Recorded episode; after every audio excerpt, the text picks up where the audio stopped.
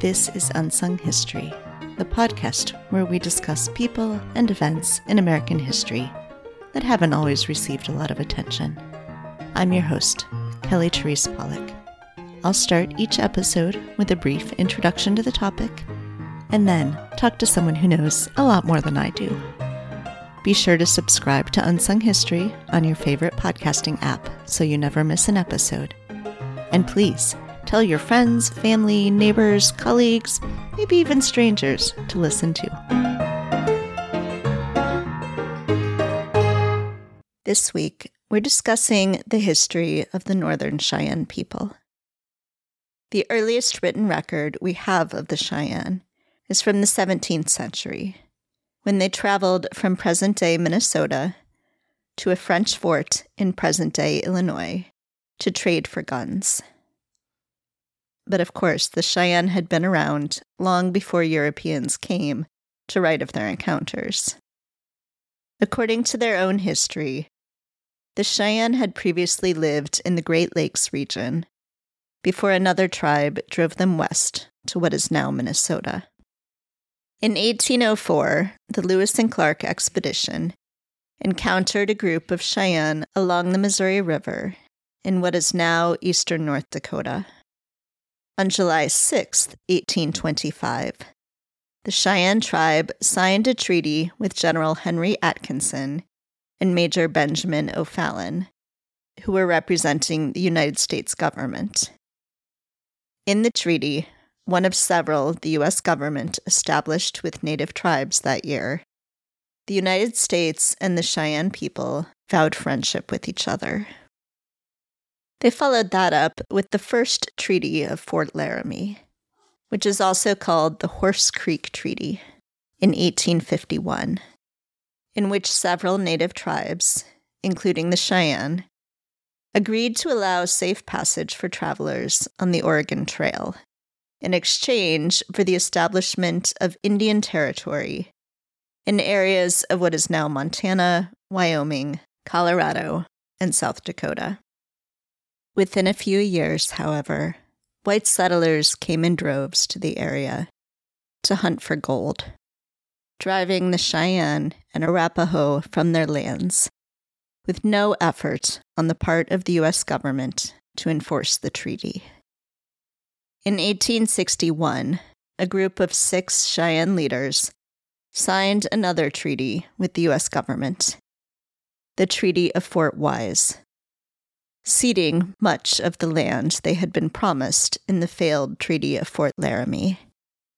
Many of the Cheyenne people disavowed the treaty and refused to abide by it. Despite attempts at peace, tensions continued to rise, leading to violent conflicts between the Cheyenne and the U S Army. In eighteen sixty-four, Colonel John Chivington led nearly seven hundred men of the third Colorado Cavalry in an attack on a camp of Southern Cheyenne and Arapahos, killing one hundred thirty-seven people, mostly Cheyenne, and many of them women and children, in what became known as the Sand Creek Massacre. In eighteen sixty-five, the U S government, acknowledging the violence of the Sand Creek Massacre, established a reservation for the Southern Cheyenne and Southern Arapaho in what is now Oklahoma and Kansas. The Northern Cheyenne, with their allies, continued to fight the U S Army until Red Cloud's War ended with the signing of the Second Treaty of Fort Laramie in eighteen sixty-eight. The discovery of gold, this time in the Black Hills, again quickly threatened the peace. In eighteen seventy-three, a delegation of leaders from the Northern Cheyenne and Northern Arapaho tribes, including Cheyenne Sweet Medicine Chief Little Wolf, traveled to Washington, D C to meet with President Grant. They came to no lasting agreement in the meeting, and upon their return, the tribe fought off white encroachment on their land. The U S government had tried to convince the Lakota to sell their gold-rich land. When the Lakota rejected the offer, the U S government violated the eighteen sixty-eight Treaty of Laramie and issued an order that all Native people in the region needed to return to designated reservations by January thirty-first, or they would be deemed hostile. Groups of Lakota and Northern Cheyenne refused the order and banded together, with Lakota Sitting Bull leading them. In June of eighteen seventy-six, Lieutenant Colonel George Armstrong Custer led his seventh Cavalry in an attack on Sitting Bull's camp along the Little Bighorn River. Custer had greatly underestimated the size and armaments of the Lakota and Cheyenne forces, and within an hour, Sitting Bull and as many as three thousand warriors had killed Custer and his men. While it was a decisive victory for the Lakota and Cheyenne, the result was increased efforts by the U S Army to force the tribes onto reservations. In fall eighteen seventy-six, Army troops were on the hunt for Crazy Horse, a war leader of the Oglala Lakota, who had been instrumental in the Battle of Little Bighorn. Brigadier General George Crook heard about a band of Cheyenne camped nearby, which included Little Wolf and Dull Knife, and Crook dispatched Colonel Ronald S. McKenzie and eleven hundred men to find them, accompanied by a large contingent of Indian scouts from several different tribes, including from the Cheyenne. On November twenty-fifth, eighteen seventy-six, at dawn, Mackenzie attacked the Cheyenne village. Despite resistance from the men of the village, the troops destroyed two hundred lodges, killing and wounding many, and driving the remaining survivors into the cold with few supplies. Many more Cheyenne froze to death in the following days. By the next April, with no hope of finding sufficient food, many of the Cheyenne who had been on the run since the attack surrendered at Camp Robinson in Nebraska, under the belief that they would be able to stay on the reservation in the north with the Sioux, in accordance with the treaty. Instead, nearly a thousand Northern Cheyenne were exiled south, to the Southern Cheyenne Reservation. Facing terrible conditions in Oklahoma, two groups of the Northern Cheyenne marched north again. Although they initially faced fierce resistance from the U S Army, an eighteen eighty-four executive order finally established a six hundred ninety square mile reservation for the Northern Cheyenne in present-day Montana. Today, the Northern Cheyenne tribe has over twelve thousand enrolled members, of which just under half live on the Northern Cheyenne Indian Reservation in southeastern Montana. The Cheyenne language is considered endangered.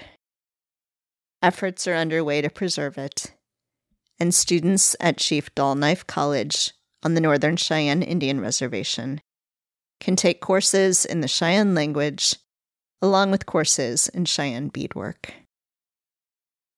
Joining me now to help us understand more about the history of the Northern Cheyenne is writer Gerry Robinson, a member of the Northern Cheyenne tribe and author of The Cheyenne Story, an interpretation of courage. Hi, Gerry. Thanks so much for joining me today. Thanks, Kelly. Wonderful to be here. Yes, I am really excited to have learned this history and to be talking to you about this. So I want to understand a little bit about how you came to write this book. This is, in some ways, your own family's history. Can you tell me a little bit about, you know, the, the process of getting to writing this book? That's correct. Uh, it is based on the history of my tribe, the Northern Cheyenne people. And I was born and raised on our reservation in Montana, southeastern Montana. I'm an enrolled member. And like a lot of uh, young people who grow up, I wasn't too interested in history at first until I moved away from home and got a little homesick and looked back and, and uh, wanted to reconnect. And I'd been told stories uh, since an early age uh, about our people's history. And of course, uh, when, when I was younger, I, I had other interests, and history was for old people. And but once I moved away and got a little homesick and looked back and tr- wanted to reconnect, it just I just realized that what a what a a rich and impressive history it was. Uh, that I was connected to, and it's it's um, very important to Cheyenne people to know how we're connected to the tribe, what what family, and and there was a time when the bands, different bands, were very important. So that's essentially how I started, was just finding my own lineage, my own heritage, and tracing that back. And the first person that I, I really connected with was actually a white man named uh, Bill Rowland, who moved out west in the eighteen forties. And he married my great-great-grandmother, who is in the book. Sis Frog is her name. And then the, the rest of us came after that. So Bill Rowland was essentially the thread, the, the first thread that I found that I was able to weave into this story and my connection to him.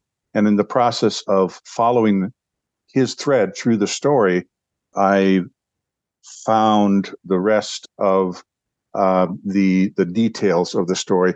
When I was younger, I heard some of the uh, more general parts of the story, or if it wasn't the general part of the story, if it was more specific, it was specific to a, a certain person or a certain perspective.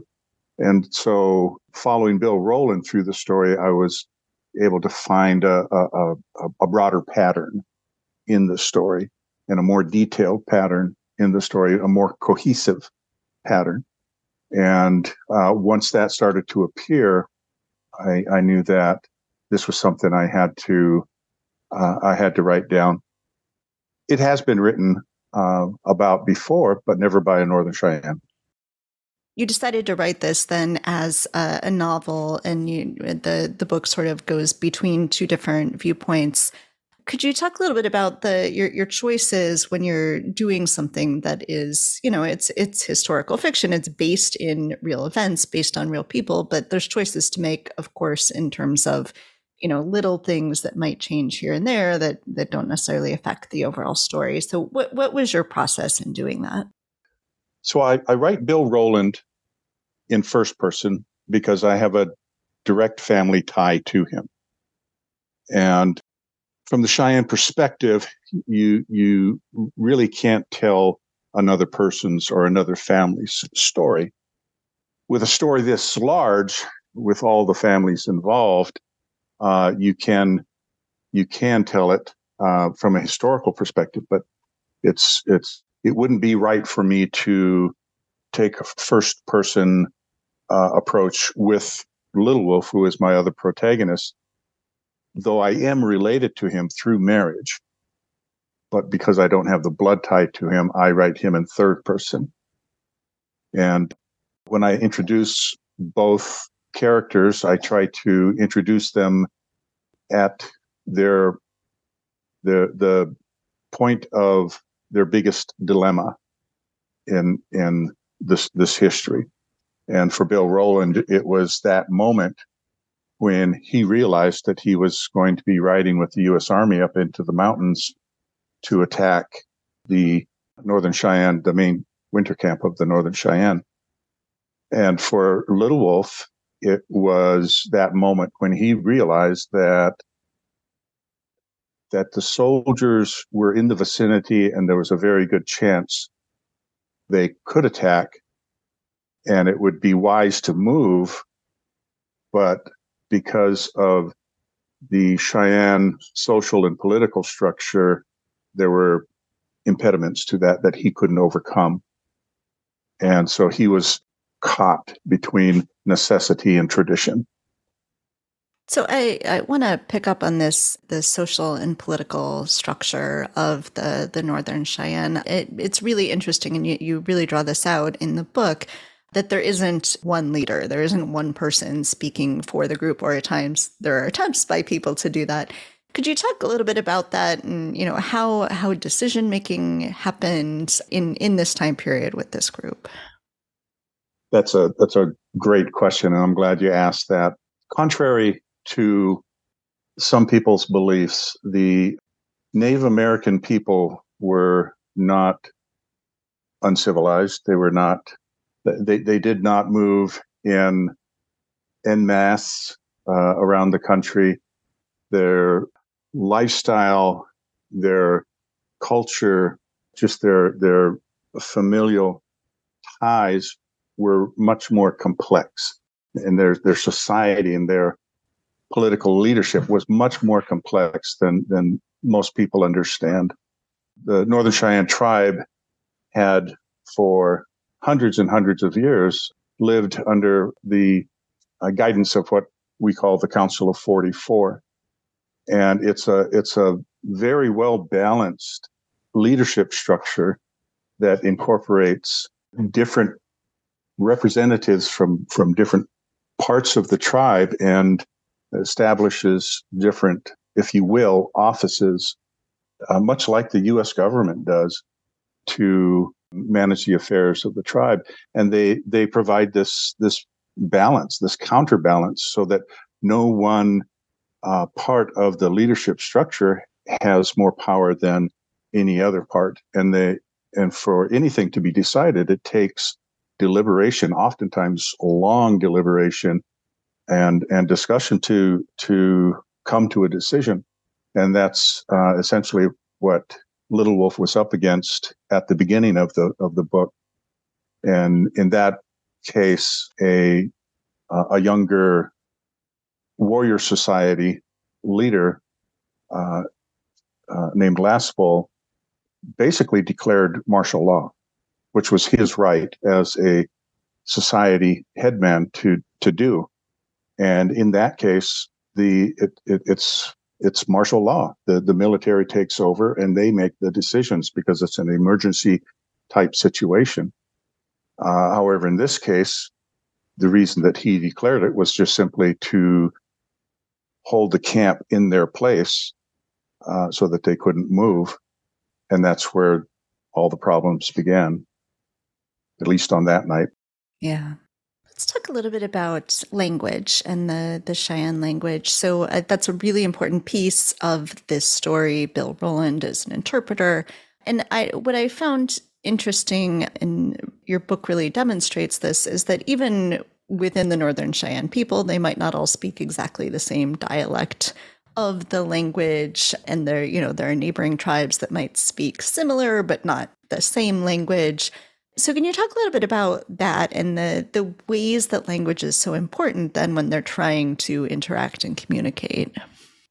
So m- much of um, the the language that is that I refer to in the book is the Plains Indian Sign Language. That takes a central role in in not only Bill Rowland's relationship with, with Lieutenant William Philo Clark and and uh, the interactions that took place there, but it was the the common language used between tribes for trade and, and negotiations and. and all of that for centuries. So that's really, that is where, uh, if if you want to relate uh, at that at that time, at that point in, in history, if you wanted to have a conversation with someone from a tribe that you didn't know too well, that was the go-to language to use. It was general enough, it was broad enough that that you could have that discussion. But again, with the uh, with the um, uh, Northern Cheyenne language, I, I go back to the, the comment I made about complexity. People don't understand that that, uh, that you can have it, and especially today, the the, the tribe is, is essentially split. It's two separate tribes: the Northern Cheyenne, who live in Montana, and the Southern Cheyenne, who live in Oklahoma, and be, and they have been living separately since about eighteen thirty, and as a result of that, strong differences in the dialects have have, have occurred. And the person that I used that was my go-to for the book was uh, Doctor Richard Littlebear, who was uh, at that time the president of Chief Dull Knife College in Lame Deer, Montana. He's a linguist. He also has a friend, uh, Wayne Lehman, who was a big, big help with a lot of the uh, the grammatical spelling and all. And, and, and they are, I would say, that they are the two best authorities on the Cheyenne language today. Even with that said, though, there are people who will disagree with how they pronounce words or how they spell words. And, and so even on the reservation, uh, just a twenty-mile difference, thirty, thirty-mile difference on the reservation, uh, you might find someone who says a word just a little bit differently than than someone else. So it's a, there's a complexity there, and, and it, it occurs not only in the uh, Northern Cheyenne culture, it, it occurs worldwide. And again, just just a, a small bit of of um, complexity that that that people aren't aware of. From from the time I was a child and and used to watch John Wayne movies and cowboys and Indians on T V, even though I was I was watching the the, the show sitting in my living room on the reservation, my understanding was that all the Indians thought the same at the same time and spoke, you know, said exactly the same words and moved in all at once, you know. And, and it wasn't until I got to a, to I guess, a better understanding, uh, an age of self-awareness, I guess, where I realized, wait a minute, something's wrong here. And you grew up with some familiarity with the language, but not as a, a fluent speaker, is that right? Correct. Uh, I'm the product of three generations of boarding schools: my grandmother, my mother, and myself. And at boarding schools, it was just impossible to speak your language to uh, until about uh, until about the seventies, nineteen seventy or so. Changes slowly started to occur, and, and people realized that if we don't start to preserve the Cheyenne language, it would disappear, and and that's. That's something really that this book is. Uh, I, I feel this book plays a small part in is that is that that effort, that movement to reclaim language, culture, heritage, tradition, just just to help. So many of the younger generation don't know this history. They'll they'll know, as I did, maybe a name or two and something about being sent to Oklahoma, and and and that's it. I can tell you that the, the part of the story, this is the this book is the first volume in a in a trilogy that I'm writing. I'm currently writing book two and and trying to get that done. But when I started writing this book, so much of this part of the Northern Cheyenne history was brand new to me. I did not know about this battle that took place in the Bighorn Mountains, and I, I would venture to say that. that seventy-five, if not eighty or ninety percent of the Northern Cheyenne people at that time, around nineteen ninety, two thousand, did not know that that uh, this fight took place at all, or the role that it played in the the ending of the what what has been called the Great Sioux War or the Plains Indian War. What are the the kinds of sources that we have then? And I, I'm particularly interested in knowing, I'm sure that the U S military has a ton of their own sources and the U S government has their own sources. You know, so what what are the sources we have from that perspective? But then what what are the, the Cheyenne sources that we have for this? Sure. As, as far as sources that I've used, I people often ask me what kind of research I've done.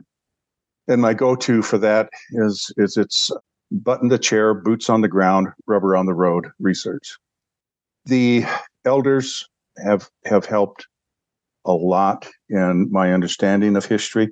They have their limitations. We are, in one way, we are, we're at that point in time where these stories are starting to fade.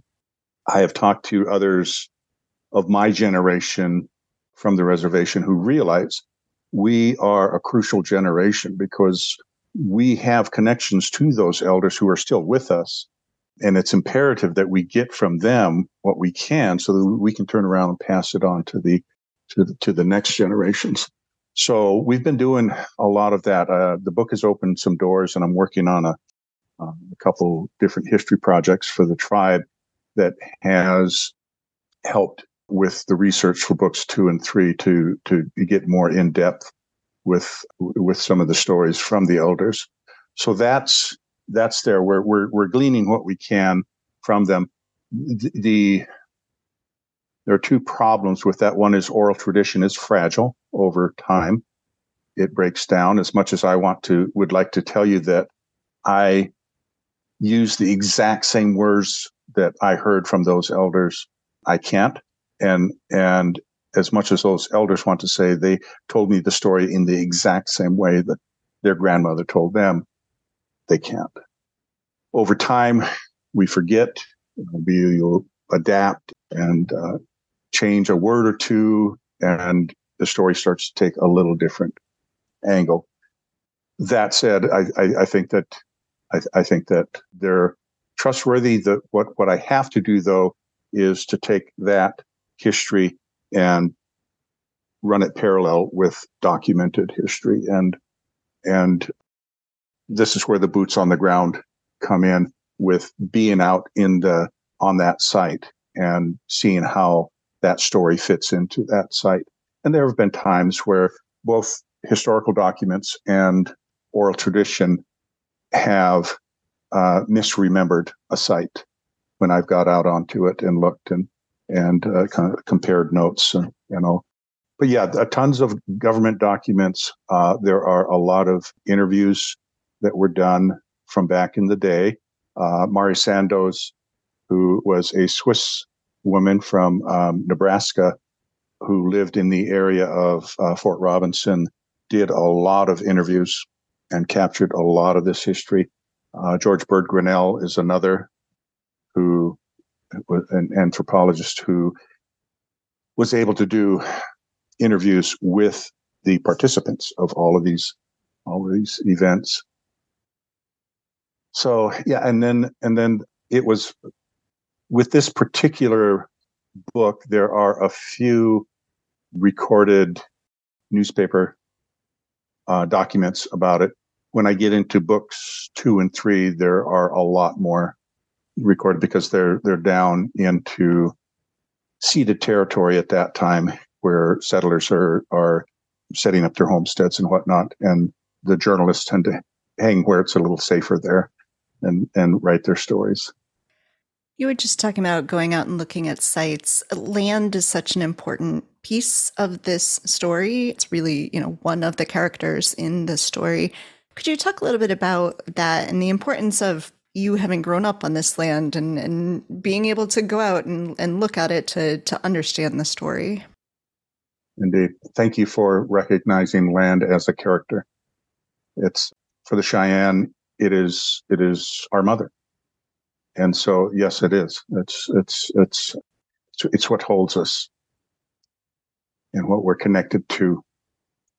So it it it plays uh, a a big, big role in and and I can say most certainly that that I have felt a much stronger connection myself as a result of my writing and the research and the work I've done and getting out into the hills and out on the prairie and and walking where my ancestors walked and and uh, being there with them and listening to the wind blowing through the trees and feeling the heat on my back and and uh, watching the water flow and and you know seeing the just the terrain they had to move through. And um, it it is it's it's as the story goes on. I mean, they, they my ancestors did not want to leave their home. That's that's what it boils down to. And book one tells the story of of how it came about that they had to, and it broke their hearts. Books two and books three will tell the story of of that connection, hopefully in a way that that takes that character, the land, and and and puts it front and center uh, in, in really uh, in in in in such a way that the reader will understand that just just the love, the connection, you know, the the necessity of being in their homeland and what they were willing to do to to achieve that. Land is a relative and just as important to to us as any of our relatives, and uh, to lose any of that, land or relative, is is heartbreaking. Yeah, and so so much of this story is really hard history. It's it's incredibly devastating what happens, and uh, the the things that the Northern Cheyenne have to have to deal with, have to pick up and keep going and going and going. Could you talk a little bit about what it's like as a as a writer to be telling a story that is is so difficult, is so devastating like that? For me, knowing knowing the entirety of the story, this is really a story of of great victory, and it's a, a, a story of that that just fills me with such pride. And I think every story that's worthy of being read will take the reader um, through these dark places, and it's it's how the protagonists, or how the the I won't say well they were winners in the end, how how how those that you're you're rooting for go through those dark places and come out on the other side, and and and and how they find that victory and what that victory looks like. And I, I can tell you that there are many like me on the reservation who look back at this history and and recognize, absolutely recognize all the pain and misery and heartache that our ancestors went through. What we realize is that they went through it for us, so that we would have this homeland. They were thinking of us. And I I tell that to people, and I I, I say they they didn't know me specifically, but they knew I was coming, along with a lot of others. And they did this for us. They they went through all of this for us. And so when we look back at this pain and struggle and suffering, certainly our hearts go out to our ancestors for for having to go through that. But speaking for myself, my heart fills with, with such pride to know that I'm connected to a group of people who were brave, who were resilient, who were determined, um, who who gave everything they had so that they could come back to the place that they loved. And as we mentioned before, to their relative that they loved and meant so much to them, so that their descendants could know that connection as well. So to to sit down and, and write the dark spots, as you say, these this portion of the story is, it's a struggle, and there's more of it to come. But that just, for me, what is the saying? The stars would not be as bright were it not for the dark. And and that's what uh, that's what we're going through now, are are the is that that period of darkness that they they had to go through. It would have been nice if they didn't, but because they went through it, today the Northern Cheyenne people uh, have have their reservation, albeit uh, a, a much smaller portion of land. So I, I think this is a really important story that, that everyone should read. Can you tell listeners how they can get a copy of your book? Sure. Well, the book is available uh, on Amazon. It is also available in Bookshop. I often refer people who ask me that question to uh, go to, it's an online, if if they're interested in supporting uh, an author, uh, a Native author and a Native business owner. Uh, my brother owns a small Etsy store, and the store is called Sage and Oats, and it's uh, and just an Etsy Etsy store, Sage and Oats. And uh, just scroll through. It's a well, he's Northern Cheyenne as as well as I, of course. His his wife Michelle is a uh, Irish uh, descendant, and so hence the Sage and Oats name. And uh, he he sells it online there as well. But Amazon uh, would be the would be the most well known place to find it. I know you can also get it at Barnes and Nobles, and and uh, you know. It's not, it's not really well distributed, but but it's out there. And people should, of course, also recommend that their libraries get a copy. Absolutely, absolutely. And just to, to, I guess, toot my own horn a little bit, it did win the twenty nineteen uh, Western Heritage Award for uh, Novel of the Year, which is, uh, it, and a couple others, but the Western Heritage Award was really the one that just was very notable to me when I saw the list of other people who have won that award. Uh, it kind of blew me away a little bit. Was there anything else that you wanted to make sure we talk about? I think that the book, as I said, it's a small part of a big effort that is ongoing to uh, remind the world that Native Americans are still here, that we haven't been lost to history, that our history is worth revisiting, especially now that we as Native Americans are gaining a platform to tell our own stories. And this is my effort to do that. Uh, there are many, many others out there who are doing the same thing and are just as worthy of, of being read and listened to.